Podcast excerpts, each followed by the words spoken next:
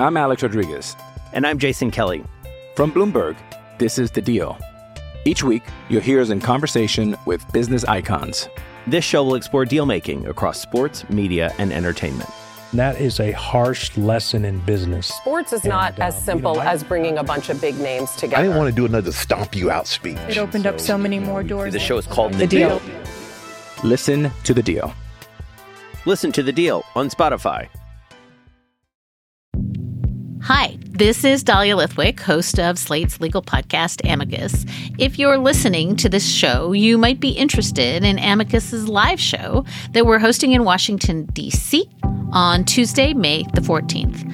My colleague, Mark Joseph Stern, and I will be talking to some amazing guests, including Sherrilyn Ifill and a sitting state Supreme Court justice all about how originalism, a relatively recently invented way of interpreting the Constitution, has taken over the Supreme Court and radically reshaped the law. It's been doctrinal rocket fuel for the conservative legal movement and facilitated the rolling back of abortion rights, the expansion of gun rights, and the obliteration of the separation of church and state. And as another wildly consequential Supreme Court term careers to its end, the court's originalists are on a tear.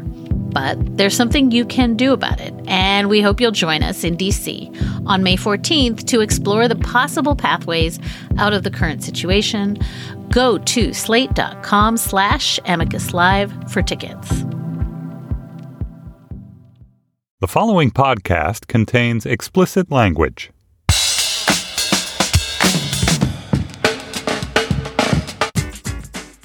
Hi, this is Josh Levin, and this is Slate's sports podcast Hang Up and Listen for the week of January 30th, 2017. On this week's show, we're going to talk about the dream matchups at tennis's Australian Open, where Roger Federer beat Rafael Nadal to win his 18th Grand Slam, and Serena Williams took her 23rd major by beating her sister Venus. Tim Layden of Sports Illustrated will also join us to talk about the athletes affected by Donald Trump's ban on immigrants from seven majority Muslim countries. And director Charlie Ebersol and running back Rod He Hate Me Smart will join us to talk about the ESPN 30 for 30 documentary This Was the XFL about NBC and the World Wrestling Federation's epic failure to create a rival to the National Football League. Joining me in Washington, D.C. is Stefan Fatsis, the author of the books Word Freak and A Few Seconds of Panic. Hello, Stefan. Hello, Josh. With us from New York is Mike Pesca, the host of Slate's daily podcast, The Gist. Hello, Mike. Hello. Just in 15 seconds, Stefan, since I don't think we're going to get to this in our XFL segment, you wrote a bunch about the XFL back in the day. Did you ever consider doing an XFL book? Did it ever even like cross your mind for fi- five seconds? No, and we weren't. Uh, I did a really like a three thousand word page one story about the demise of, of the XFL. We were not approached by uh, any publishers. My co-author and I on that piece to do it to do a book. I would have the read that book. Our demographic research shows that XFL fans are huge literary fans as well. There's a huge overlap. The, let, let's uh, uh, let's let's not forget that one of the XFL games got the lowest rating in the history of broadcast television. The first game was very popular. The first game was popular. So remind me next week. Uh, the audience needs to hold me accountable for this. I am going to read the title of Stefan's F- XFL book in uh, in the introduction. His notional XFL book. Maybe if we just repeat it enough, it will be willed into existence. In our bonus segment for Slate Plus members, we're going to talk about Carmelo Anthony, the supremely talented New York Knicks not quite legend, who will possibly not be a New York Knick uh, for very much longer. Join Slate Plus for just $35 a year. It's a hot deal. And you'll get bonus segments on this and other Slate podcasts every week and a bunch of other good stuff. You can get a free trial. Sign up before this offer goes away. Slate.com slash hangup plus. So here's uh, how my weekend went. I was really looking forward to that uh, Federer Nadal tennis match. The one that started at three thirty in the morning, East Coast time. I must have talked about this on the show before, but I love the Australian Open because A, I love tennis, and B, there's something about sports events, whether it's like the Olympics when they're in Australia or just other, you know, inter- what Tour de France or any anything else, things that just happen at odd hours Eastern time in the middle of the night. And if you stay up to watch it or you watch it early the next morning, there's just something like cool about the fact that this like happened when nobody was paying attention to it. I don't know if I'm articulating that correctly, but there's some like we, it, it, like exists in this like alternate universe called like Australia, al- alternate plane. Yeah. Exactly, Australia. The, the water rotates the wrong way down the drain. yeah, yeah, something feet. like that. So I recorded it. I was all I was excited to to watch.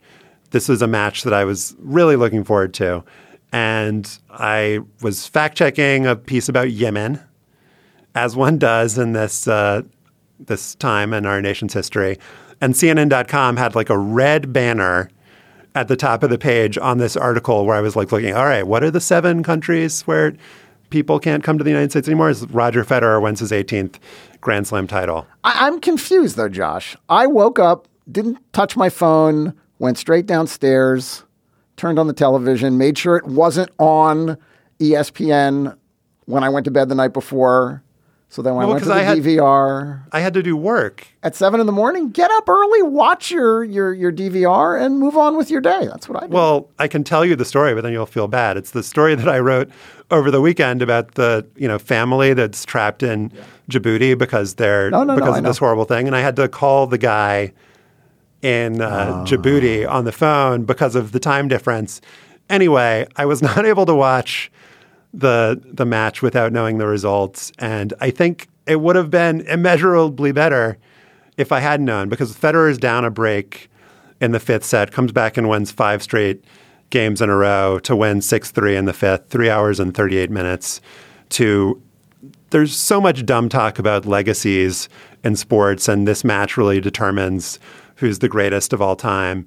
But if ever there was a case where that sort of talk was appropriate, it was this match because of the long history between these two guys, of the fact that Federer has just been bedeviled by Nadal over his career. The fact that he was able to come back against him in the fifth set, to beat him at a major for the f- first time that was in Wimbledon, was a real capstone to his career at 35, coming back from this knee injury that people didn't think was going to happen. And I think does change how we look at him in a significant way just based on this one match. Well, coming back from the knee injury is interesting. You know, with uh, David Ortiz, I remember there was a beginning a couple years, seasons ago. He started off really slow, and of course, everyone rushed to, "Well, that's it. He's old. That's it."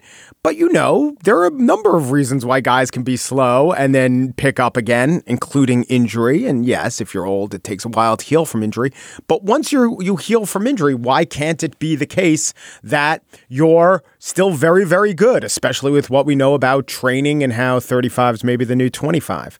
So I wonder if you think that uh, Federer is not. I mean, he can't play for he can't play at the top level for eight more years. But is this a swan song or an extended plateau? Well, where he'll, you know, push beyond 20 the number of Grand Slam titles he's won. I think that's going to be hard because of Djokovic and Murray being still at the top of their game, and and Josh can speak to the other talent in the top ten that looks pretty good. I mean, the, the Grigor Dimitrov looked like a, a, a really quite good tennis player yes. that should win some majors himself. Baby fed. Uh, baby fed. All the, so, right. All these other guys who are clearly the second tier. Right. So I think what we've done though is we forget a, or maybe we don't forget, but we have to go back to 2006 when Federer made the finals in 16 out of 17 tournaments and won 12 of them. Um, he didn't lose a set in 2007 in Australia. His dominance in those years, 2004 to 7, was outrageous. And he hasn't fallen that much. I mean, no one's going to dominate at that level, but the last three years before this knee injury, they weren't terrible, were they, Josh? I mean, he was still making semifinals. He was still, you know, in the top four. I would actually argue that Federer is closer to his peak level now than Nadal is to his. To his. And I think Djokovic and Murray and Wawrinka at certain points have elevated their games to a level that nobody was at when Federer was at his peak. And so, you know, when you see him play, um, you know, against all these guys that he beat, four top 10 players in the Aussie Open, and there have been certain matches at Wimbledon in the last couple of years where you're like, I haven't never seen Federer play this well. When he is serving as well as he does, and that's allowed him to age gracefully, is that he gets so many free points. And when he's hitting his backhand like he did against Nadal, he really does seem like his old self. He moves so well. His forehand is still the best or one of the best shots in the game. And, you know, the fact that he didn't have to play Djokovic or Murray doesn't take away from this title. He did beat four top 10 players to win a Grand Slam, the first time anyone had done that since 1982, wow. I believe. So he earned the shit out of this title.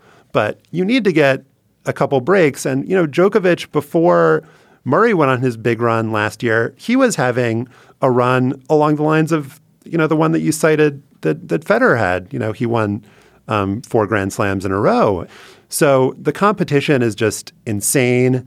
The idea that Federer is going to go above 20, I think, is just doesn't really hold up when you look at how good the rest of these guys are. But it was just awesome. The drama was great. And just the fact that they both seemed to appreciate so much the fact that they were on the stage Yeah. together made it really great too. Yeah, I think I complained once about Federer not appearing gracious in those post-match comments when both uh, players are standing there. But I felt like both of these guys were so genuine and so sincere and so moved by what they were a part of. Um, they seem like decent Federer people. said he would have taken a draw, and it did, it Yeah. only seemed like he was three quarters lying. Right. Yeah. I think we also have to question, you know, the assumption is that uh, all things being equal, the more physical, the longer the matches go, the more Federer uh, is at a disadvantage. I don't know. We won a three and a half hour match against the supposedly physically superior Nadal. They all have injuries. There's injuries are part of the game. Maybe Federer is at a better place with uh, his injuries in the past than some of his rivals. A question, question. You ready for this? Sportsmanship question. What do we think of it, within the sport of tennis, this would be fine. Within the sport of football, I watched one play of the Pro Bowl. It was a coach's challenge. I, I swear that's the one play I saw. But that la- the last shot was challenged, even though Nadal, mm-hmm. you know, pretty much knew it was in. Bad sportsmanship, or what are you going to do? Give him, give him one last ch- chance after three and a half hours.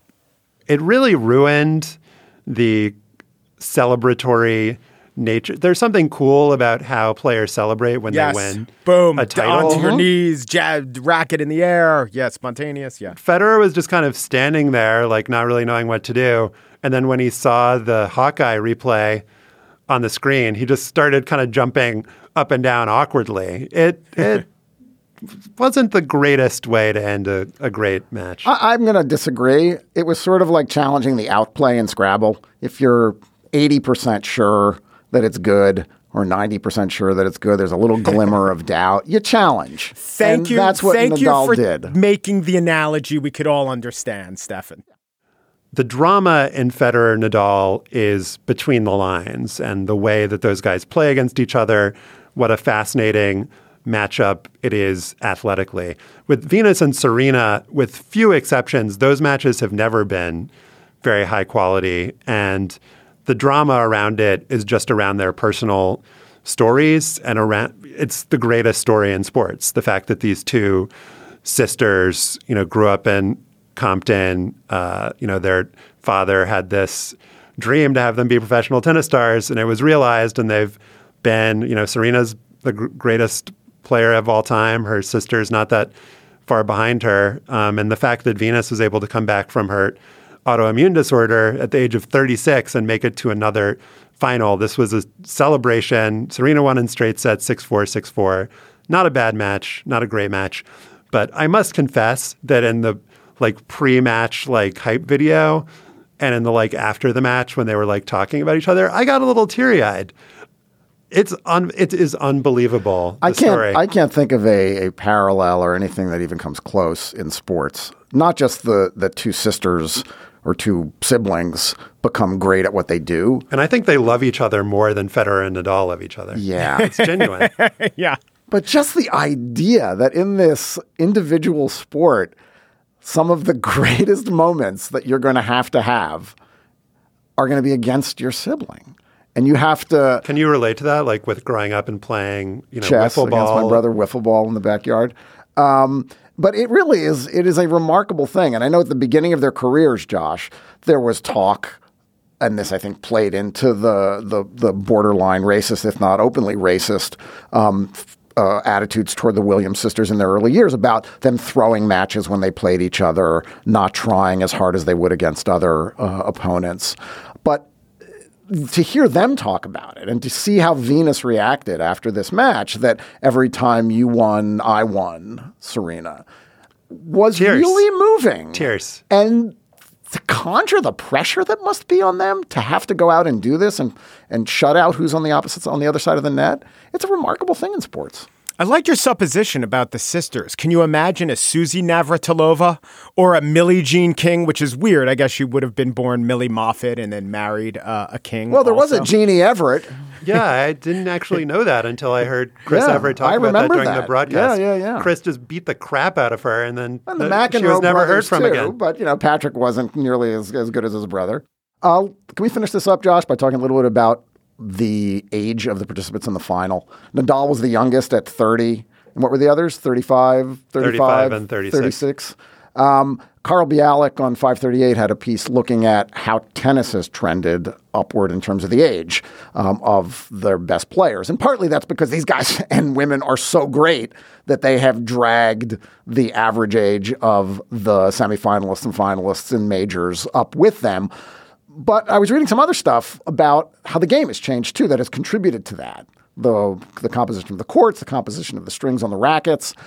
Is that a fair assessment about what's changed and why there are so many players in their 30s? Or is it also just the conditioning and the way people train and how they pace themselves and, and spread out their tournaments? I would say three things. I think number one, that it's just such a physically demanding sport that it actually takes longer for guy or this is at least what they claim to like build up the training base and to be like fit and strong enough um, to you know endure in these long physically demanding matches and i guess one and two are related just training is so much better now than it was in the 70s, you know, when it was, you know, Borg being a classic example of a guy who retired very young. In his 20s. Um, and I think you are just able to play longer than you were back then. And third, maybe the most important is just it's so fucking remunerative to play uh, tennis if you're Serena Williams or Roger Federer or Rafael Nadal or Venus Williams. It's like, why would you quit? you can make a huge amount of cash. Um, and we talked about this with Ben Rothenberg on uh, a podcast before. Just the generation that's come after Djokovic, Nadal, um, Federer, uh, Murray, he referred to as generation suck, like guys who just have never won anything, like not even won a, a master series event, like the top events below the Grand Slams, like much less a Grand Slam, like, you know, guys like Raonic and Nishikori and Dimitrov who have just never risen up to challenge you know the top players. And that could just be an accident of history. And people seem to think that the generation following Sasha Zverev um, even some of the American players uh, are going to do better and seem like they're achieving stuff at an earlier age. So we shall see. Apple Card is the perfect cashback rewards credit card. You earn up to 3% daily cash on every purchase every day. That's 3% on your favorite products at Apple, 2% on all other Apple Card with Apple Pay purchases, and 1% on anything you buy with your titanium Apple Card or virtual card number. Visit apple.co slash card calculator to see how much you can earn. Apple Card issued by Goldman Sachs Bank USA, Salt Lake City branch, subject to credit approval. Terms apply. On Friday, Donald Trump signed an executive order halting immigration for 90 days from Iraq, Syria, Iran, Libya, Somalia, Sudan, and Yemen, seven predominantly Muslim countries. There are two NBA players, Luol Deng of the Lakers and the Bucks Thon Maker, who were born in what is now South Sudan. And the NBA has reportedly reached out to the State Department for guidance on what to do, because I'm sure the State Department has very clear directives from on high about how this is all being implemented. They're just going to get a very clear answer. Mo Farah, the Somali British runner who won double gold in each of the last two Olympics, lives in the United States but is currently abroad training. He wrote a message on Facebook over the weekend saying, It's deeply troubling that I will have to tell my children that daddy might not be able to come home to explain why the president has introduced a policy that comes from a place of ignorance and prejudice. Now, though, Farah's spokesperson cited a statement from the Foreign and Commonwealth Office saying the order doesn't apply to Farah because he wouldn't be traveling from one of the affected countries. Again, because this has all been implemented so clearly by our wise and judicious government. Finally, Lopez Lomong, an American distance runner, came to the U.S. as a refugee from Sudan and carried the flag for the U.S. at the opening ceremony of the Beijing Olympics. He told Tim Layden in a piece for Sports Illustrated When I saw the news, I cried. I was very emotional about it. What if that document had been signed in 2001? Where would I be? I would have no career. I would have no degree. I would probably be dead. Tim Layden is joining us now. Thanks for being with us, Tim. Yeah, sure. And tell us about your conversation with uh, Lopez Lomong.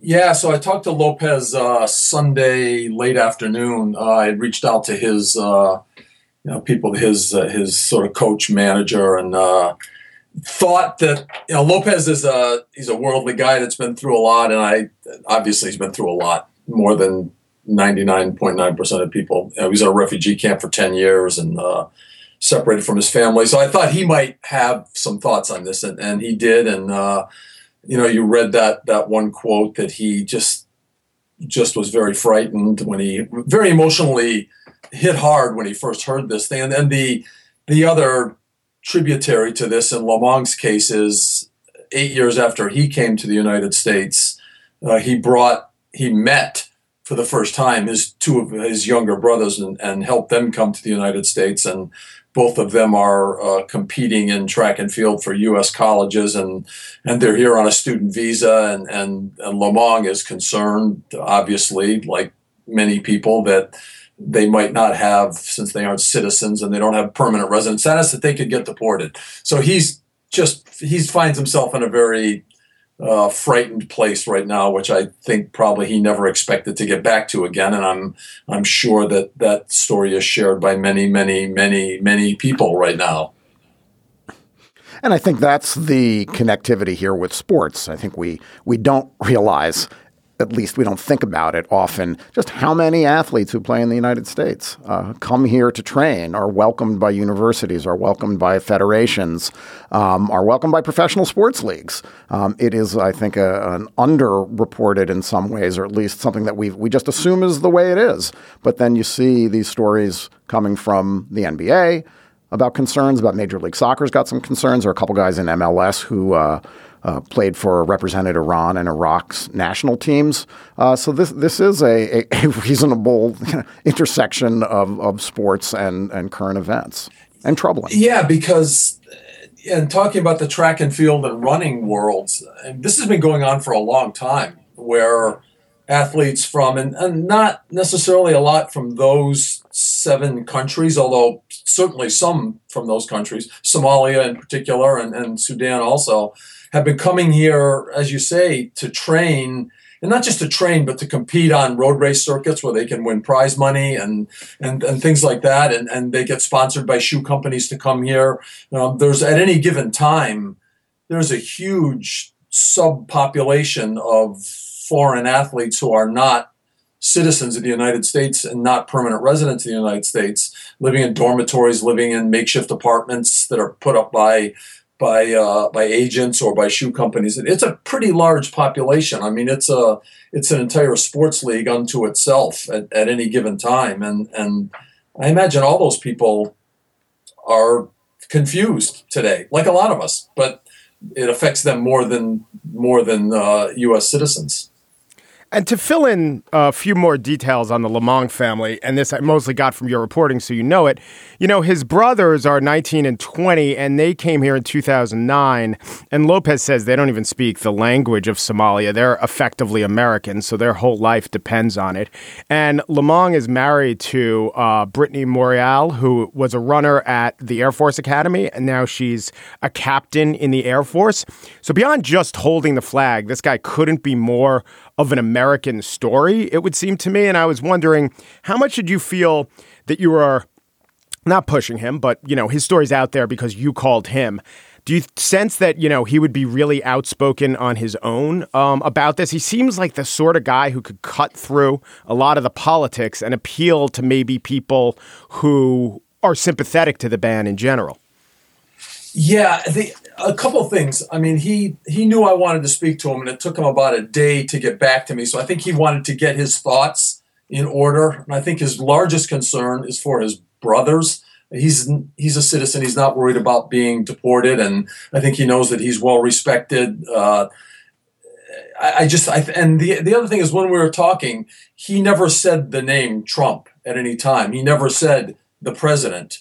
Uh, he did at one time say the administration. So I think he wanted to he wanted to walk up to the line of of being critical but not cross it, and and he wanted to express what his what his experience was like and how, how he feels about the United States, how he feels that the diversity of the country is, you know, what he said is what, what makes us strong is our diversity. And, you know, it's just, you know, I thought the thing he said that I used at the end of the story, which he did say at the end of the interview, I wasn't doing, I wasn't moving the words around to fit my narrative. He was one of the last things he said was, you know, I, I want people to come and talk to me. I want them to get to know me and other immigrants, eat my food, come to my home, understand why we came here. It was a very, a very welcoming and open thing that he was trying to say. And, and you know, the guys, the other thing I'll say about him is, um, you know, I naturally when you post something like this on social media, you, you, get trolled by people explaining why you're inaccurate in proposing this and why this would have happened at other times and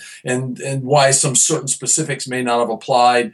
Um, the point is, I think the largest point here is that he's scared, and that's what struck me is that. You know, this is a guy who did everything right. Like you guys, he's more American than most Americans I know and yet now he's sitting in this apartment in Flagstaff doing you know high altitude training and, and he's scared because he doesn't know what all this means. And I think he's worried without putting words in his mouth that, that the people in charge in Washington are a little on the edge. And and uh, and I think he's I think a lot of people are scared and that fear came across. Yeah, I mean to just amplify that point, I was talking to an immigration lawyer over the weekend, part of reporting for it story I was working on, that was the thing that she said all of her clients are getting in touch with her, just terrified that they're going to get deported, even those who this ban doesn't apply to. And for those who this ban does apply to, when people respond like, oh, it's only 90 days and, you know, stronger vetting is going to be implemented in those 90 days, and then people will come on through. Was like, do you actually, what basis do we have to believe that that's going to happen? It's a temporary ban, yes, but they could just implement a longer ban after that. I mean, there's been reporting that this is a going to be expanded to other countries, and we don't want to, you know, amplify the fear ourselves, but that's exactly what people in this situation are going to feel and are going to think is what's going to be next. And let me throw that on back to sports. And what's next for sports is how we consider the United States' relationship with the rest of the world. The U.S. is a, Los Angeles is a finalist for the 2024 Olympics. The International Olympic Committee is going to be picking a winner in September. Uh, the U.S. Soccer Federation has been considered a front runner to host the 2026 World Cup, possibly in a joint bid with Mexico or Canada or both of those countries. At this point, I mean, you've covered the Olympic movement for a long time, Tim. What are the possible steps here? On the one hand, the IOC has been very friendly to autocratic regimes in the past.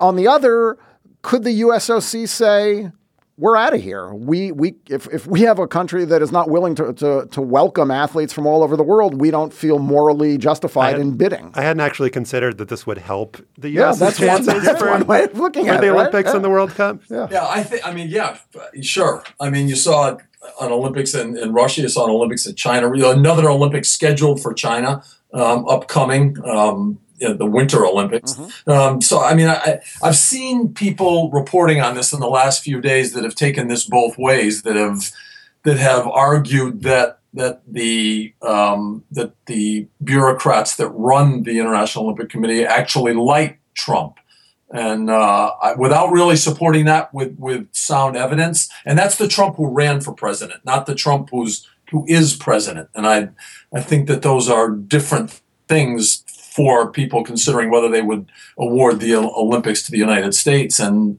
clearly, um, the people that are uh, putting forth the LA bid, um, Eric Garcetti, the mayor of Los Angeles, those people have come out very, very strongly in opposition uh, to the immigration ban of, of, this weekend and, and to almost everything else that the, that the Trump administration has done in a week and a couple of days. So, I mean, what you, clearly what you have you, you have a disagreement going on here, which doesn't do anything to strengthen your bid.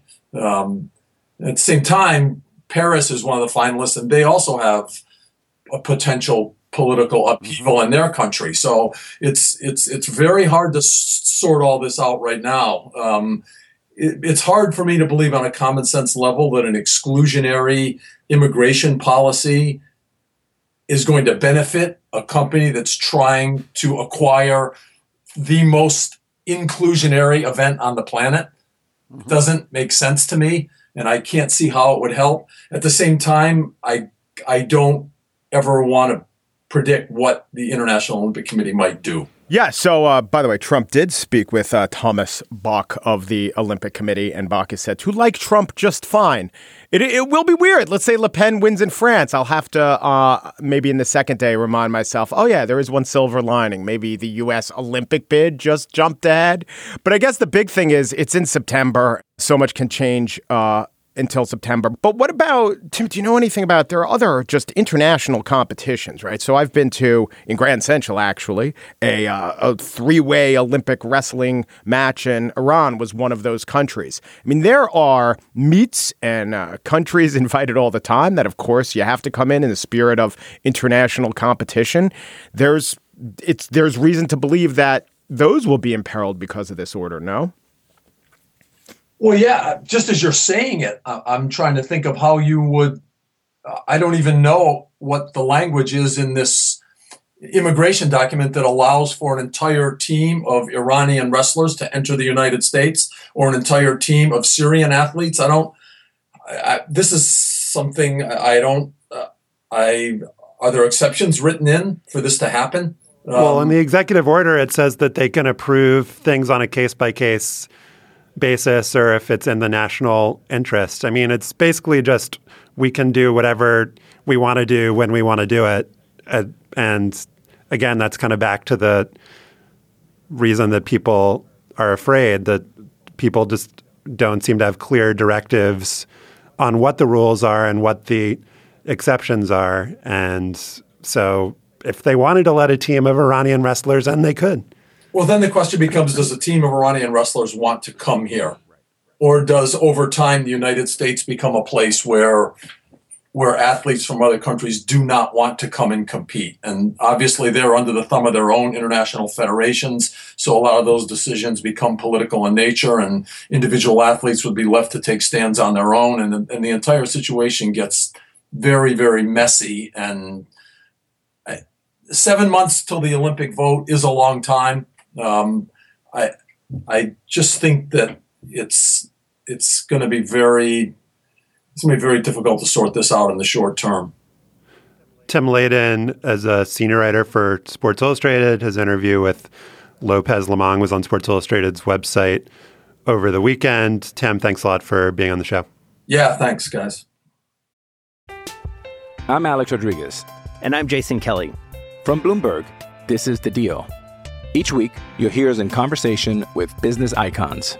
This show will explore deal making across sports, media, and entertainment. That is a harsh lesson in business. Sports is and, not uh, as simple you know, as bringing a bunch of big names together. I didn't want to do another stomp you out speech. It opened so, up so many more doors. The show is called The, the deal. deal. Listen to the deal. Listen to the deal on Spotify. Back in 2000, having conquered the Y2K bug, the United States of America was ready to take on bigger challenges. Enter Dick Ebersol of NBC Sports and Vince McMahon of the World Wrestling Federation, who joined forces in an attempt to take the high and mighty NFL down a couple of pegs. The XFL, which was created in 2000 and held its only season in 2001, was premised on the idea that, in the words of McMahon, the National Football League was for panty waists, that the rules were boring, the hits weren't hard enough, and the cheerleaders wore way too many clothes. After generating a huge amount of buzz and a big opening audience, the league tanked. A couple of things from the XFL have endured, though the pioneering way in which the action was filmed and in which the players were mic'd, and the nickname that Las Vegas Outlaws running back Rod Smart wore on the back of his jersey He Hate Me. The league's very brief rise and slightly longer fall is documented in a new documentary. This was the XFL, that's part of ESPN's 30 for 30 series. It premieres Thursday night, February 2nd at 9 p.m. Eastern. Joining us now to discuss are the director Charlie Ebersol, son of NBC Sports Dick Ebersol, and XFL legend Rod He Hate Me Smart. Hey, guys. Hey, man. Hey, how's it going? It's going great. Uh, thank you both for joining us. Charlie, I want to start with you. The question that I came away with from uh, the movie, which is great, everybody should check it out, is you know, were there a couple inflection points where if things happened differently, the XFL might have endured or might have lasted more than a season? Or was this enterprise doomed from the beginning? I know what my answer is, but I'm curious what yours is, Charlie. Um, yeah, I absolutely think there were inflection points. I think there were three major ones. The first one was when they started the league, they only had a year to do it because Vince had set up this time frame. And so the football ops people that they sort of got relegated to hiring to run it really weren't on board with Vince's vision. And so the, the game itself, the, the operations of football, the playbook, everything wasn't really in line with what Vince was selling in the marketing so it led to them saying, oh yeah, of course the players can get together in 28 days and practice and get up to speed, which clearly didn't work. And then the third thing was, the second thing being the short training schedule. The third thing was they picked the wrong game to lead with. It was good for Rod because it created He Hate Me, and he was obviously a NFL caliber great football player. But the New York, New Jersey Hitmen were a disastrously bad team. And had they, and two weeks before the first game kicked off, they decided to go with that game instead of the game they originally planned, which was the Orlando game, which was an incredible game. They did 34-37. The stadium ran out of beer in the third quarter. I mean, it was everything the XFL promised. But the the, the XFL promised not having enough beer. Did not get to see that. Charlie, the XFL promised not having enough beer. well, it promised an audience that was going to consume that much beer, certainly. Um, Charlie, uh, you know, I, I, wrote about this when it happened. I did a long uh, uh, tick-tock about the failure of the XFL for the Wall Street Journal right after the league ended. And one media buyer told me at the time that the problem was that it wasn't wrestling and it wasn't football, and they alienated both audiences. And as you point out in the documentary, this was really Vince McMahon's fault for overselling it, and your dad's share some blame, as he has very uh, willingly accepted, that they bought into it, that it was a great sell job, but they didn't have the product to deliver, that you really couldn't change the nature of football, especially in, you know, three months. Right, but the, and I agree with that completely, and I think certainly that's why the league ended up failing. The point I'm making, though, is is that you asked whether or not the league could have survived, and I think the league would have survived if the product on the field – had been reflective in any level of what was going on. And and the truth was they had really mediocre football in that first game. I mean, Rod had a great game, but outside of him, nobody really showed up, and they had a terrible game. If you look at the later games, if you look at the game that was played in Orlando, if you look at the game the next weekend that, despite the power failure, was an actually a very, very in, in, fun game to watch, they had games that were better than, call it an NCAA game had they provided that that first night, I don't think you see the level of attrition that happened in the second week. I don't look what they marketed was ridiculous, but but if they had produced an actual quality product on any level, I don't think you would have seen everyone run away because I think the premise that spring football could work is true. It's just never been executed um, nearly close to flawless.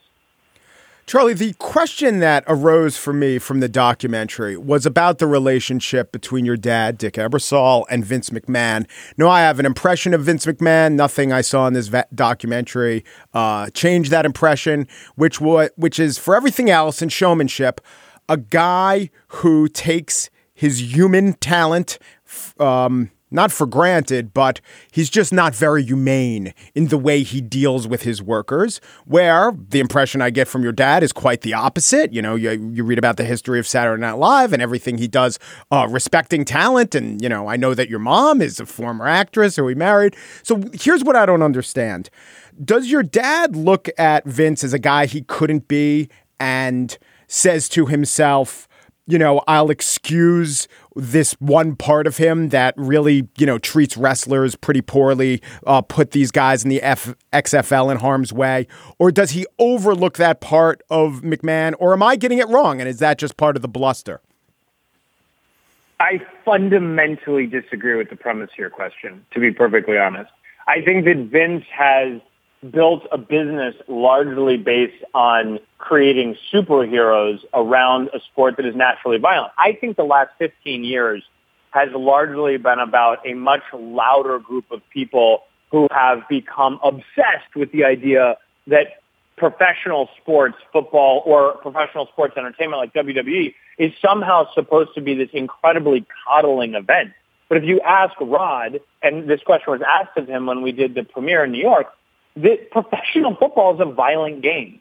WWE wrestling is a violent entertainment sport. It is no different than a lot of the stunt coordinators in the in the uh, you know Hollywood, et cetera. And I think that people who don't participate in the event and who watch from the sidelines, who don't really understand the game on a day-to-day basis, pick and choose specific stories and, and things that feed the narrative, which by the way is what happened for a year leading up to the launch of the XFL.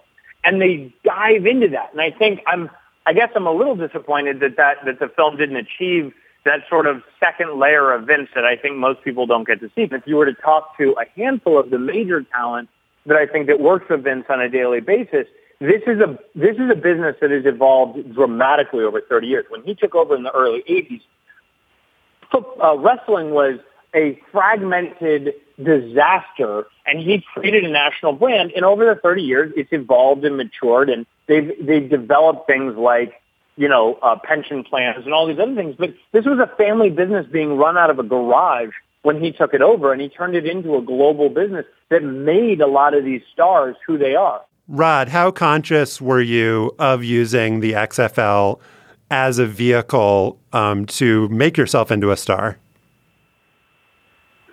well, uh, you know, coming under the genius entertainment guy, Vince McMahon, you know, he, uh, you know, he's all about entertainment. So being able to come in and create a character, uh, which was me more than anything, you know, uh, all I did was add a, a nickname on the back of my jersey and, and, and show my talent. So, uh, it, it was able to help me catapult myself to the NFL. And, um, you know, that's what it was all about. If you understand Mr. McMahon, you understand what his brand is and what he's about. You know, he's he's about entertainment, and uh, and and that's I, you know that's all I've known him to be be about. Uh, you know, I grew up watching the w, WCW, WWF, and and uh, so I understood. You know, it was entertainment. You know, you you see these wrestlers. You know, as a kid, you watch it and you look at it and be like, oh man, this is real. I want to be a wrestler when I grow up. But then as you get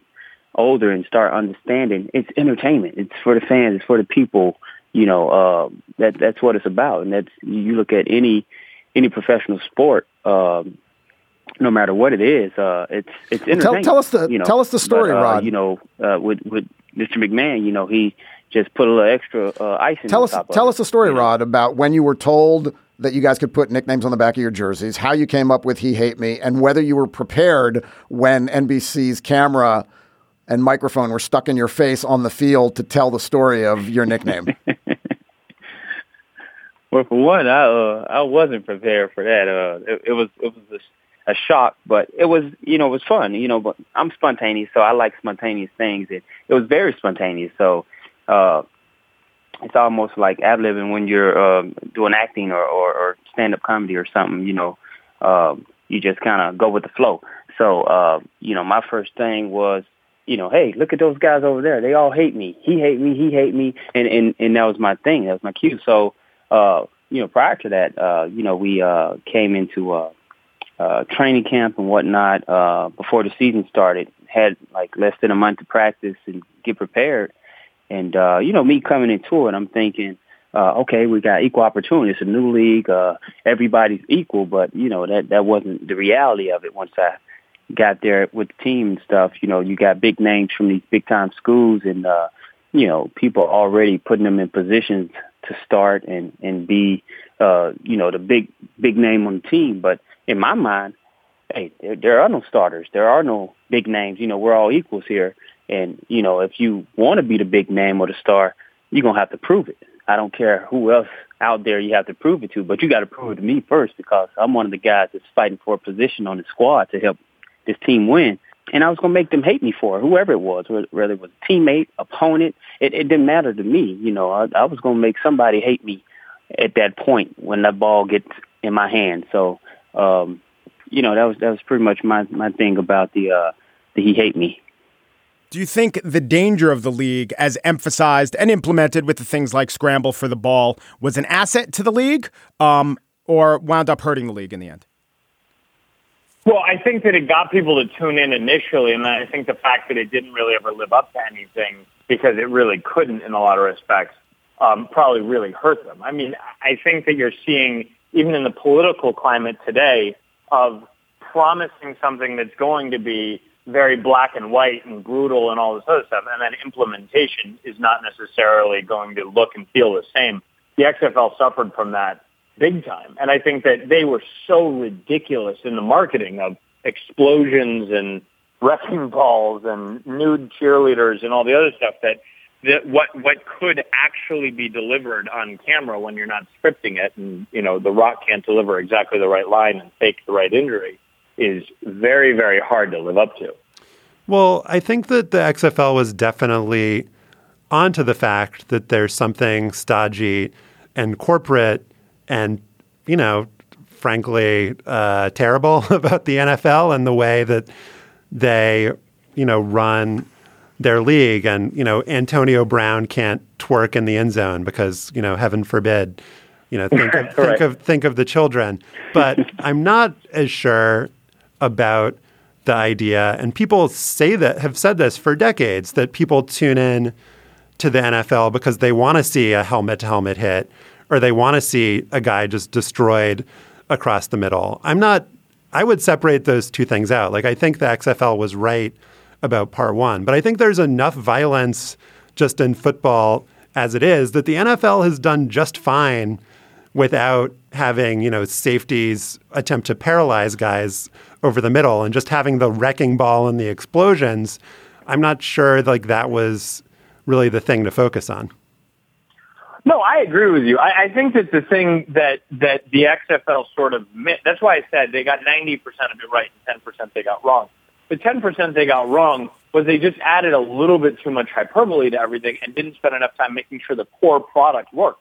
Had the football just been good football, not NFL good, but better than, let's say better than college football, but not quite the NFL, I think that the product would still be around today because I think what we have cleanly seen is that there's room for people to come in and disrupt the professional sports leagues. And if you had the, the, the, the power of NBC behind it to really drive, you know, the, the legitimacy of it, it would have worked.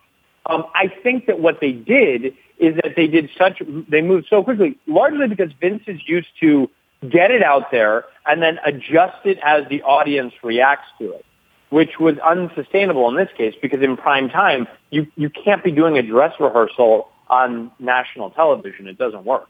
I think that's a good point. Uh, I remember at the time, this made sense. What didn't make sense was the marketing. But as a business proposition, an alternative football league made sense, particularly for NBC. Your dad and Turner had as far back as 1998, after NBC decided not to bid on the NFL saying that they would have been losing up to or more than $100 million a year on the contract, they looked at starting an alternative league. And at the time that the XFL came around, when Vince called your dad and suggested this, um, your father was loading up on alternative sports. Look, NBC still had the Olympics and golf, but he was putting on bull riding and skateboarding and curling and the Arena League eventually. So there was an appetite at NBC to do something different. And your father, I think, believed that there was an opportunity to do spring football in a better way than, say, the that, USFL did. I would take that one step farther, and which is to say this, is that in 98, when the NFL went to NBC and said you have to pay $500 million right. a year, which meant that NBC would lose $100 million a year on the NFL, it was basically enough is enough. And my dad and Schanzer, um, who was his president at the time, both sat down and were like, this is never going to end. They want us to lose 100 million this time, and in four years after we've lost almost a half a billion dollars, they're going to want us to lose 200 million dollars a year and yep. 300 million dollars a year, et cetera. Which, by the way, is exactly what they did. The idea behind the XFL, and when they were having the discussions with Turner, was if we could own the league, and it even kind of worked, and we were making a little bit of money, making a little bit of money and having football versus losing a ton of money and only having the rights to broadcast for a limited amount of time is unsustainable. So they they built a business model around it. When the XFL and uh, when when Vince announced the XFL, and my dad called him and said, "Let's do this together." The thing that NBC brought to it was an understanding of how, look, yeah, we're going to lose a little bit of money the first two years, but it's going to be nothing compared to what uh, CBS, I mean, CBS lost hundred million dollars that year. Fox took Fox a four, Fox took a four hundred million dollar write and down, NBC lost thirty six. And by the way, another thing that's really we don't get into this in the film, but we can talk about this on this podcast. NBC actually ended up making money on the XFL deal because they invested in the WWE as part of the as part of buying into the XFL. So they got a big piece of WWE's IPO uh, or just after the IPO, they got a big piece of the stock in the WWE. And so over the term of the last 16 years, NBC has definitely made their money back um, over and over, um, which I think is largely misunderstood in the press when they talk about what a, quote, disaster the XFL was. As a business deal, it was at, at worst a push or a wash, and at best it probably made them tens of millions of dollars and elongated the relationship between NBC Universal and WWE, which led to Monday Night Raw having its run on USA. Rod, were your NFL teammates curious about the XFL? Did it give you a reputation coming in? What did they think? Well, actually, you know, they uh they accepted me in their brotherhood as if I was already one of the guys in the league. Uh, you know, they invited me with open arms, and uh, you know, apparently uh, a lot of the guys watched the XFL and and they loved it. You know, because at the end of the day, it's football, and uh, and and and one of the main things uh, they enjoyed was the nickname I I had, and uh, but not only that, but me being able to uh, show my skill set. So when when I was able to, you know, promote that and and whenever I came to the NFL, uh, the guys loved me. You know, they just accepted me as if I was drafted in the NFL or something. So I demand total honesty from you, Rod. You played in high school, you played at Western Kentucky, you played in the XFL, you played in the NFL, you played in the Canadian Football League, and you played in the All American Football League, well, which never existed, but you were going to play in it. where does the where does the XFL rank? Like how good let's let's have a very frank assessment. Like where does it rank in that stack of of leagues in terms of the quality of play and the quality of the players? Uh, I, I would put it at number two, uh, behind the NFL, ahead of Canada, and, that, and that's and that's my honest opinion. Ahead of what? Canada. Oh, I, I didn't play for Canada. I don't count that. What, what's Canada? what is Canada? You don't count a, a country. You don't count the Edmonton what's Eskimos. What's the CFL? I, I don't count that. All right. We're going to start an I international. For, I was there for like a week. Okay.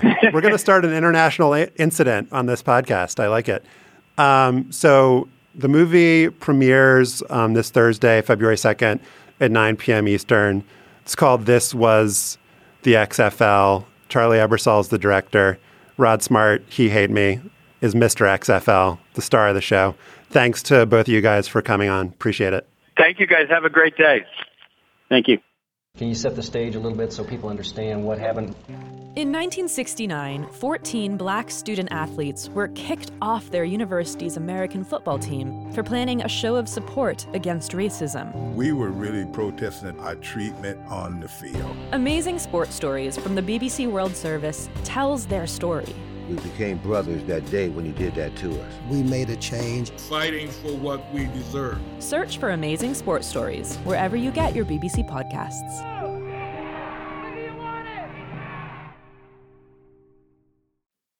Now it is time for After Balls, and we just spoke with He Hate Me. There were a bunch of other players that had nicknames on the back of their jerseys. There was a long uh, kind of segment of the film devoted to a player named Teabagger. We didn't get much of the backstory on that, though. Um, Stefan, what hated are, big government? The, didn't want his taxes going to places he didn't approve. What do you What do you got on uh, XFL nicknames for us, Stefan? Uh, I got a list in front of me. I like Death Blow, Jamal Duff of the Los Angeles X Tream, and Erupt. That was good. E hyphen Rupt. Eric Heron, also of the Xtreme. Uh, Big Cat, Antonio Anderson of the Memphis Maniacs. Baby Boy, Haven Fields, New York, New Jersey Hitmen. Sa- Big time. How, how, about Samurai, which is an only an okay nickname unless you realize it was by Shinzo Yamada of the Memphis Ooh, Maniacs. that's pretty good too. Ox was a good nickname. That was short for some some guy's last name. Also, really important um, Scrabble word. There's that too. So should we pick one? You pick one. I'm gonna pick one. Oof. Come on, Stefan. Tough Jim, call. I'm gonna go with. Jim, I'm gonna go with. I'm gonna go with Death Blow. What do you think, Mike? How about Tater? Tater's pretty good too. How about Mark Chuck? Tate. How about Chuck Wagon by Chris Chuckawama? Sorry, by Chris Chuck Wuma. That's also Chuck Schumer's nickname. And I nickname I think. All right, Mike. What is your Chuck Wagon? well, I have to say that I'm mildly interested in the Super Bowl at best. I will be having a Super Bowl party, which is good. You need the distraction of the party because there's only a Super Bowl anyone could be at most mildly interested in. But I do have a prediction. And my prediction is that the losing quarterback will be the second best losing quarterback performance we've ever seen in a Super Bowl. I'm going to say the second best. Now, who would you say was the best losing quarterback Super Bowl performance? This is a tough question, but I think there's a clear a clear winner. What do you guys think? Um, top, top of your head. Jake Delhomme. That is correct. Jake Delhomme in uh, the Super Bowl against the New England Patriots. These are great stats. What he, have I won? He had you win a Jake. You win a. Uh, you win a boomer reference to Jake Delhomme. Daylight come and I want to go home. Jake Delhomme threw for 323 yards, three touchdowns against no interceptions. If you rate passers, if you rank passers by rating, the three highest were Lawrence McCutcheon, Robert Newhouse, and Antwaan Randle El., all position players who threw one plat- pass and had it completed.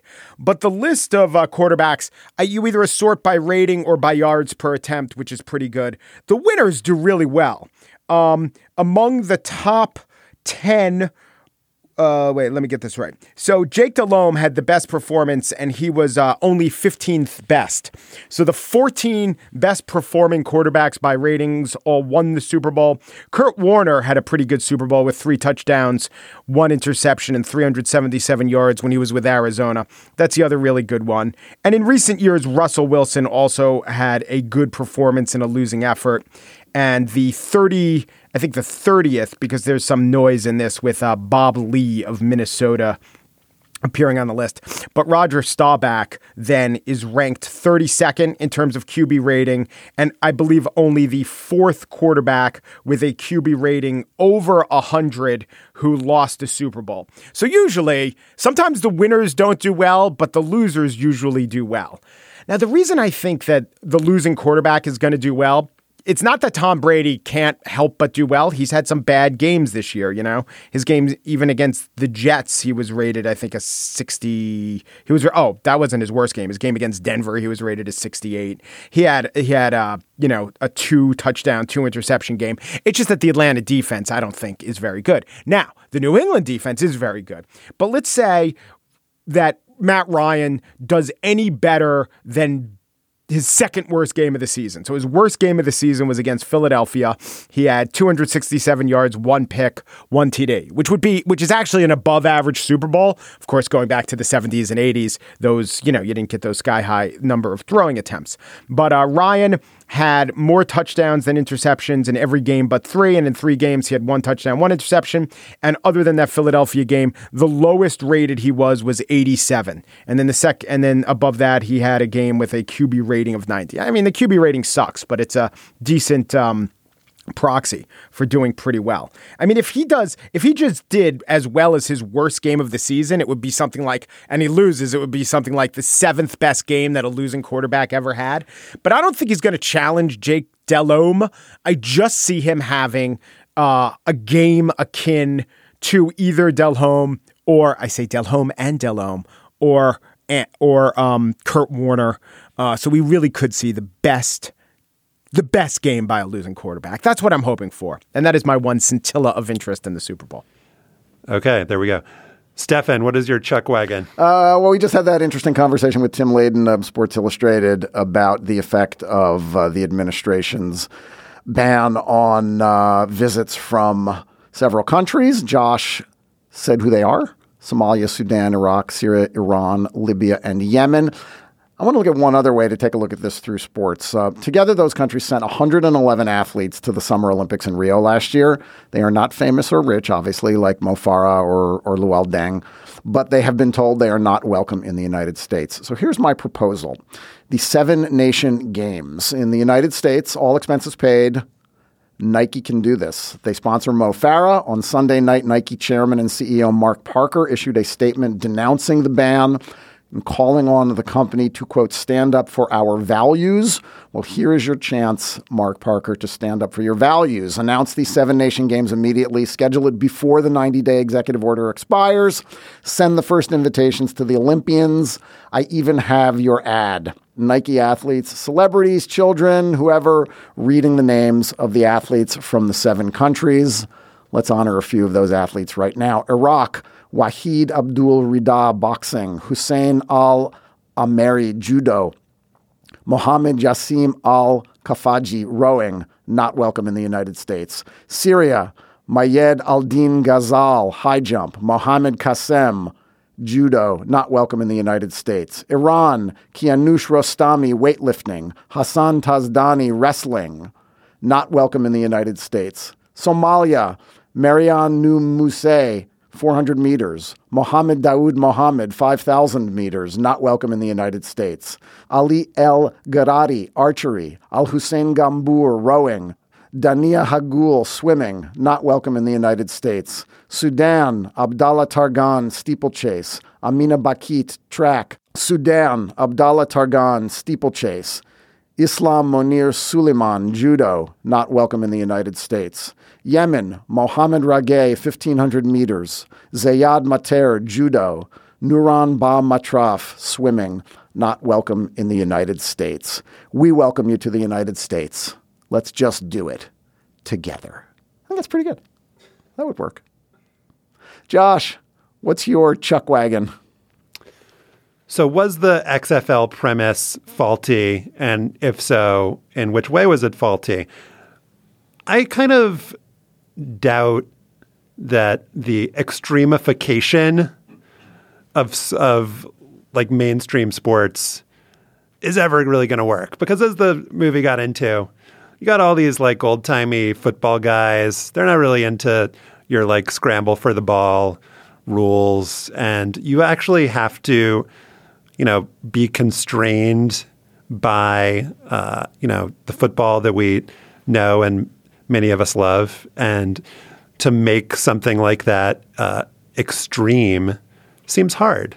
Uh, slam ball, I think, maybe came the closest. Slam ball being the modification of basketball on trampolines started uh, in the early 2000s. It was invented by this guy named Mason Gordon, and it was around for a bit. I think we I might have afterballed about it before. Slam ball was kind of a phenomenon. You got uh, your trampolines and your dunking. It was on like legitimate, you know, CBS, NBC. Um, and I thought that slam ball did not exist anymore. But in fact, slam ball has gone international. It is now in China. I do not have any sense of whether it is big in China or not, but it is in China. And on the official slam ball website, here is the narrative that they tell. Slam ball exploded into China on CCTV5, the largest national channel dedicated to sports, posted impressive TV ratings driven entirely by word of mouth and the shareable qualities of the games. This led to the establishment of Slam Ball Asia and the first World Championship Series held outside of the USA. So there is Slam Ball Series 4 was in 2015. So I don't know what's happened since then. But again, according to the Slam Ball website, it marked the elite emergence of handler Noah Baloo into a veritable unstoppable talent in every facet of the game and his ascension to premier assist leader in the sport. Also notable was the breakout of five foot eight inch Chinese gunner Liu Fang, who shocked the American players with his aggressive play and fearlessness. Fang's development is a singular moment in the sport and a clear indicator that slam ball stars will come from every country and corner of the globe.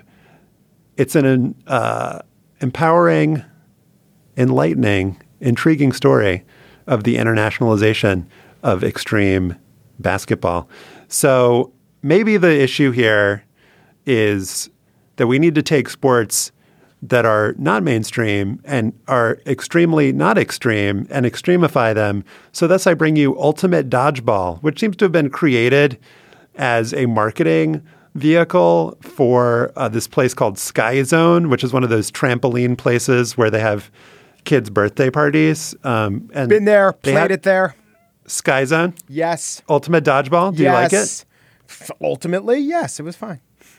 So there's this. They have these competitions, and you can make money as one of the top uh, ultimate dodgeball players and teams. There's this team called Doom, based in California, that's won, I believe, four of the last five ultimate dodgeball championships. It's a dynasty, and they have a player named Vince Marchbanks, who the Wall Street Journal wrote about a few years ago and described as the LeBron James of dodgeball. This guy might also be the he hate me of dodgeball, except for the fact that his name is Vince Marchbanks. I found an interview that he did with dodgeballworldwide.blogspot.com where he said he started playing dodgeball when he was born and they asked, uh, Do you remember the first time you were on the court? The first time I played was when I was born. The doctor went to spank me, but I dodged his hand. My mom was so happy that she blew me a kiss. I caught it. I've been throwing since I first threw up. Doesn't that sound like lyrics to a blues song? no, wait. So there's more. There's uh, there's more fun with Vince Marchbanks. Your best hit. Just guess. Who do you think his best hit on was on? Give up. I give up. My best hit was when I blasted NBA player Kyle Korver in the face. Wait, there's more. He fell. What was the most beautiful moment in your career? The most beautiful moment was winning Sky Zone's Ultimate Dodgeball Championship the first time and receiving $26,000 with Doom. Until then, we only played dodgeball for pride and cheap medals. The big old check brought validity to our sport in the eyes of thousands of people around the world. I'm glad that he kept it realistic. Thousands. Family members and coworkers began to take us serious that following week when we told them what we had accomplished playing this kids game. Finally, what is the worst moment in your career? We'll end on a bittersweet note. The worst moment was when I witnessed someone pass away while playing in a local open gym. I saw him collapse while he was in the outline. A friend and the paramedics tried desperately to resuscitate him, but he passed. He was one of the people who you count on being a dodgeball every week with a smile on his face, just enjoying life. That was a sad day for the dodgeball community in Los Angeles, but he taught us to live life to the fullest and to smile. Can I just point out that Kyle Korver is a dodgeball fanatic? He has hosted four charity dodgeball tournaments for the Kyle Korver Foundations. Kyle Korver so, Foundations, plural. Oh God. the most so recent, you guys should have guessed. One was the Dodge. Shame on you for not guessing who he blasted in the face. The most recent one was the Dodge Barrage last September at Georgia Tech. All right, we love your feedback. I need, I need to make an announcement today. though. If you go to What's the Sky that? Zone, Sky socks are required for all dodgeball players. And announcement 1A, there is no space between the sky and the socks in Sky Socks. All right. we'd love your feedback on what we talked about today. If you go to one of Kyle Korver's dodgeball tournaments, participants may dress in costumes. Oh, you can email us at hangup at slate.com. We'll gather links to the stories we discussed at slate.com slash hangup. He calls it Corv play. There's video. Subscribe in iTunes, itunes.com slash slate podcasts. Please leave us a comment and a rating. Become a fan of Hang Up and Listen on Facebook at facebook.com slash hang up and listen. Our intern is Adam Willis. Our producer is Patrick Fort. Way to go, Patrick. Welcome. The executive producer of Slate's podcast is Steve Lickteig, and Andy Bowers is the chief content officer of Panoply. Hang up and listen as part of the Panoply Network. Check out our entire roster of podcasts at itunes.com slash panoply. Remember to wear sky socks when you play Ultimate Dodgeball at Sky Zone. And Zelmo Beaty. And thanks for listening.